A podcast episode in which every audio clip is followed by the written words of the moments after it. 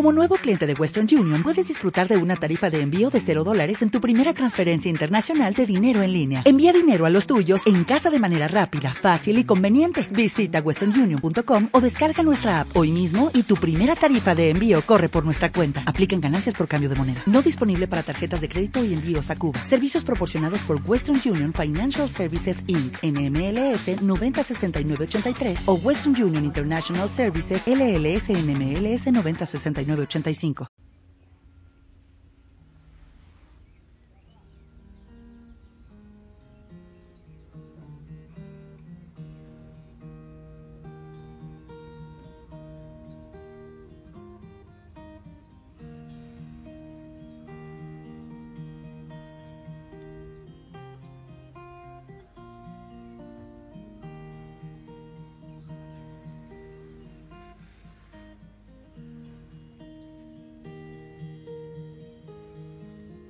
Mi Dios, y mi todo. Mi Dios, y mi todo.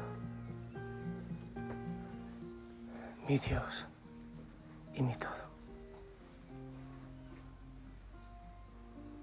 No sé cuál es tu frase de contacto. Quizás es la palabra preciosa y poderosa del nombre de Jesús. Jesús, al ritmo de tu respiración. Hermoso si tienes el centenario. De una vez bendigo los ministerios de centenarios en distintos países. Los que en oración fabrican esto que se convierte en reliquia de oración. Para cumplir aquello de la palabra, sin mí nada pueden hacer. Permanezcan en mí.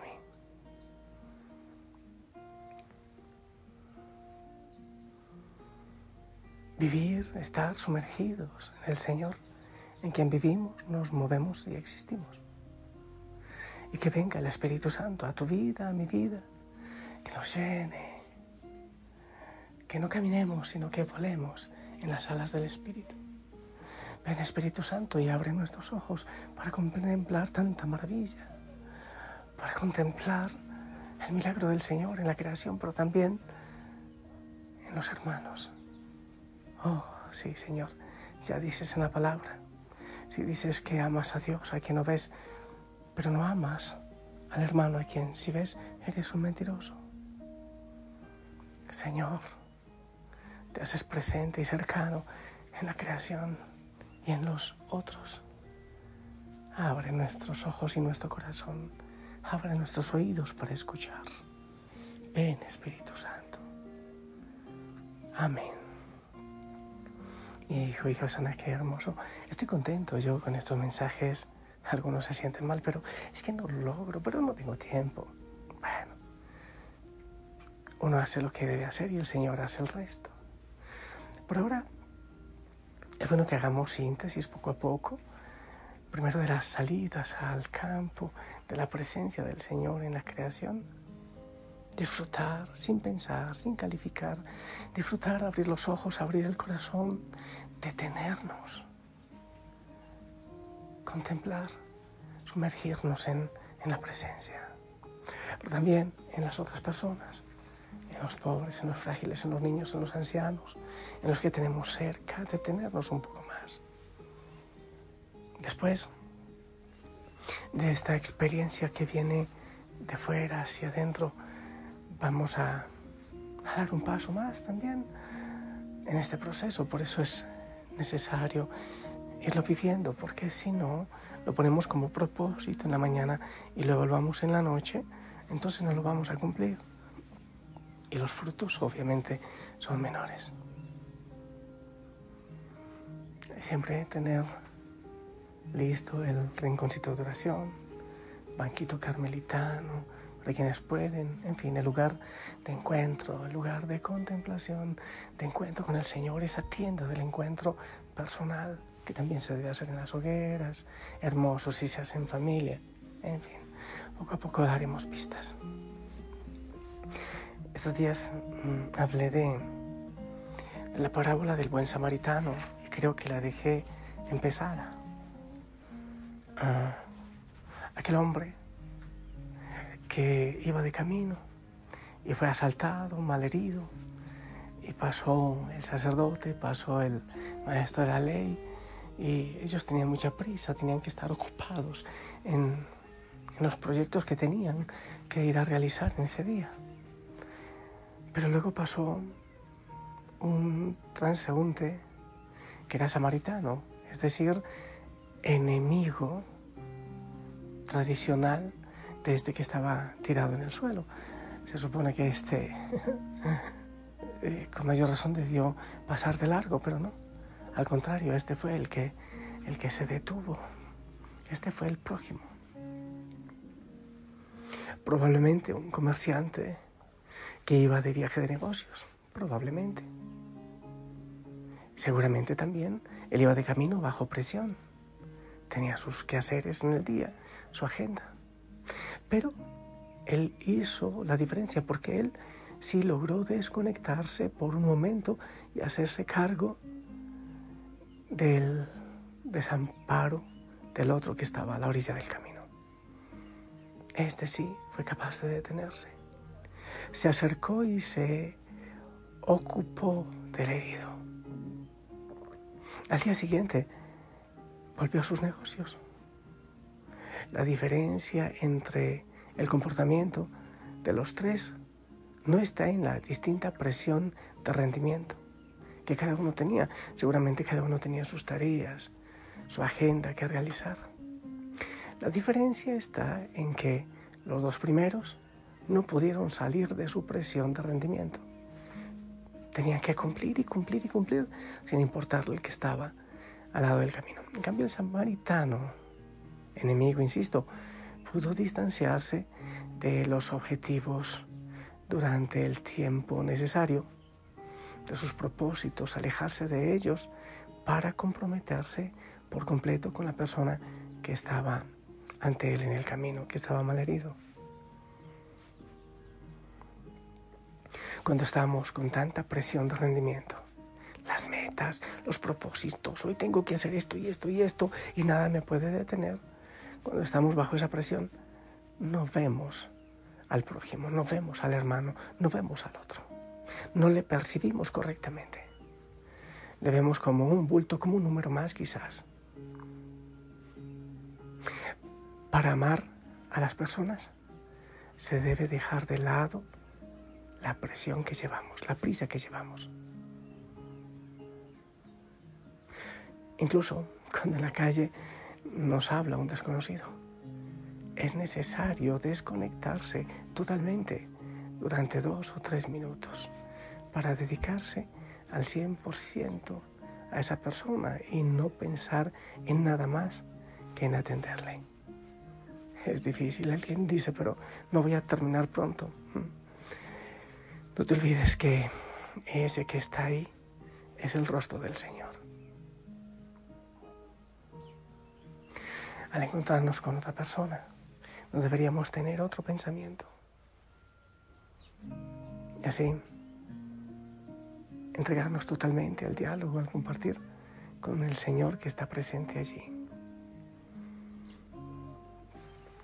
Es decir, que debemos aprender a desconectarnos de nuestras metas, de nuestros propósitos, de tantas cosas que son prisas en nuestra vida, para conectarnos con el otro.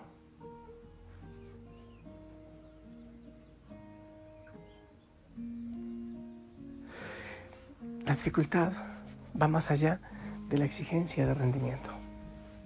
Creo que esa la tenemos todos. En el mundo exterior necesariamente tenemos que exhibir resultados en todo. La pregunta es si nos podemos distanciar de esta presión de rendimiento en el momento justo, en el momento indicado. ¿Podemos desconectarnos? ¿O somos esclavos de nuestra presión de rendimiento? Esta es la pregunta clave. Me mandan a mí las actividades, recibo las órdenes del quehacer, de la agenda. ¿O soy capaz de ser señor de mis prisas? En la oración contemplativa, en este camino a que, que nos invita el Señor, nos enseña a desconectarnos. Aprendemos a estar simplemente para Dios, sin deseos, sin preocupación, sin metas, sin propósitos, libres de todo otro interés, pensamiento y actividad. El que puede estar así, puede estar para Dios y puede estar también para el prójimo, porque ambas relaciones son una sola. En cambio, el que no puede distanciarse de sus eh, deseos, preocupaciones, metas, problemas, opiniones, de su sed de actividad, no puede reunirse con Dios ni con su semejante. También en este punto, la oración contemplativa es la mejor escuela para encontrarse con los hermanos. La oración contemplativa de ninguna manera es un aislamiento egoísta, no.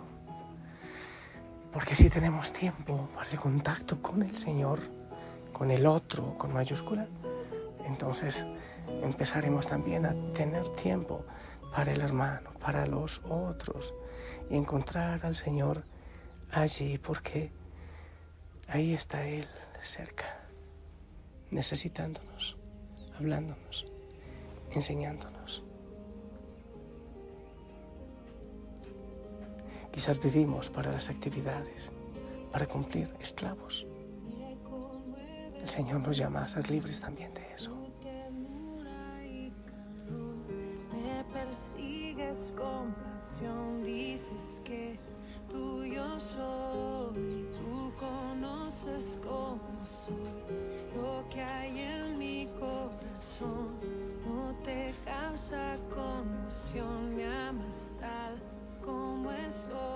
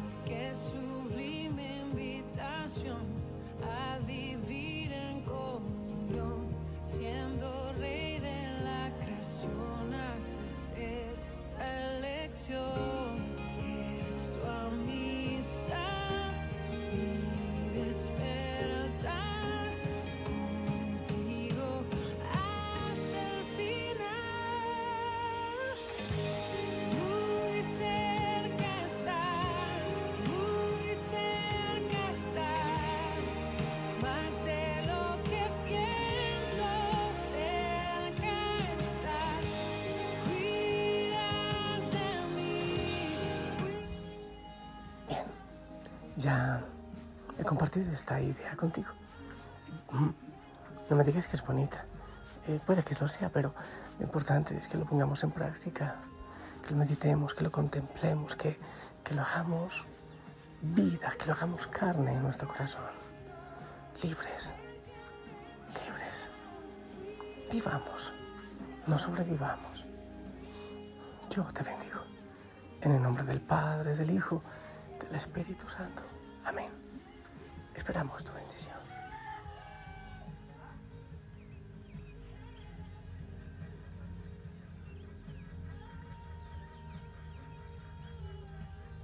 Amén. Gracias. Un abrazo grande. Sonríe, por favor. Qué bueno que trates estos temas en hoguera, en familia, en grupo, y sobre todo que lo hagas con el Señor en oración. La Madre María te lleve de la mano. Hasta pronto.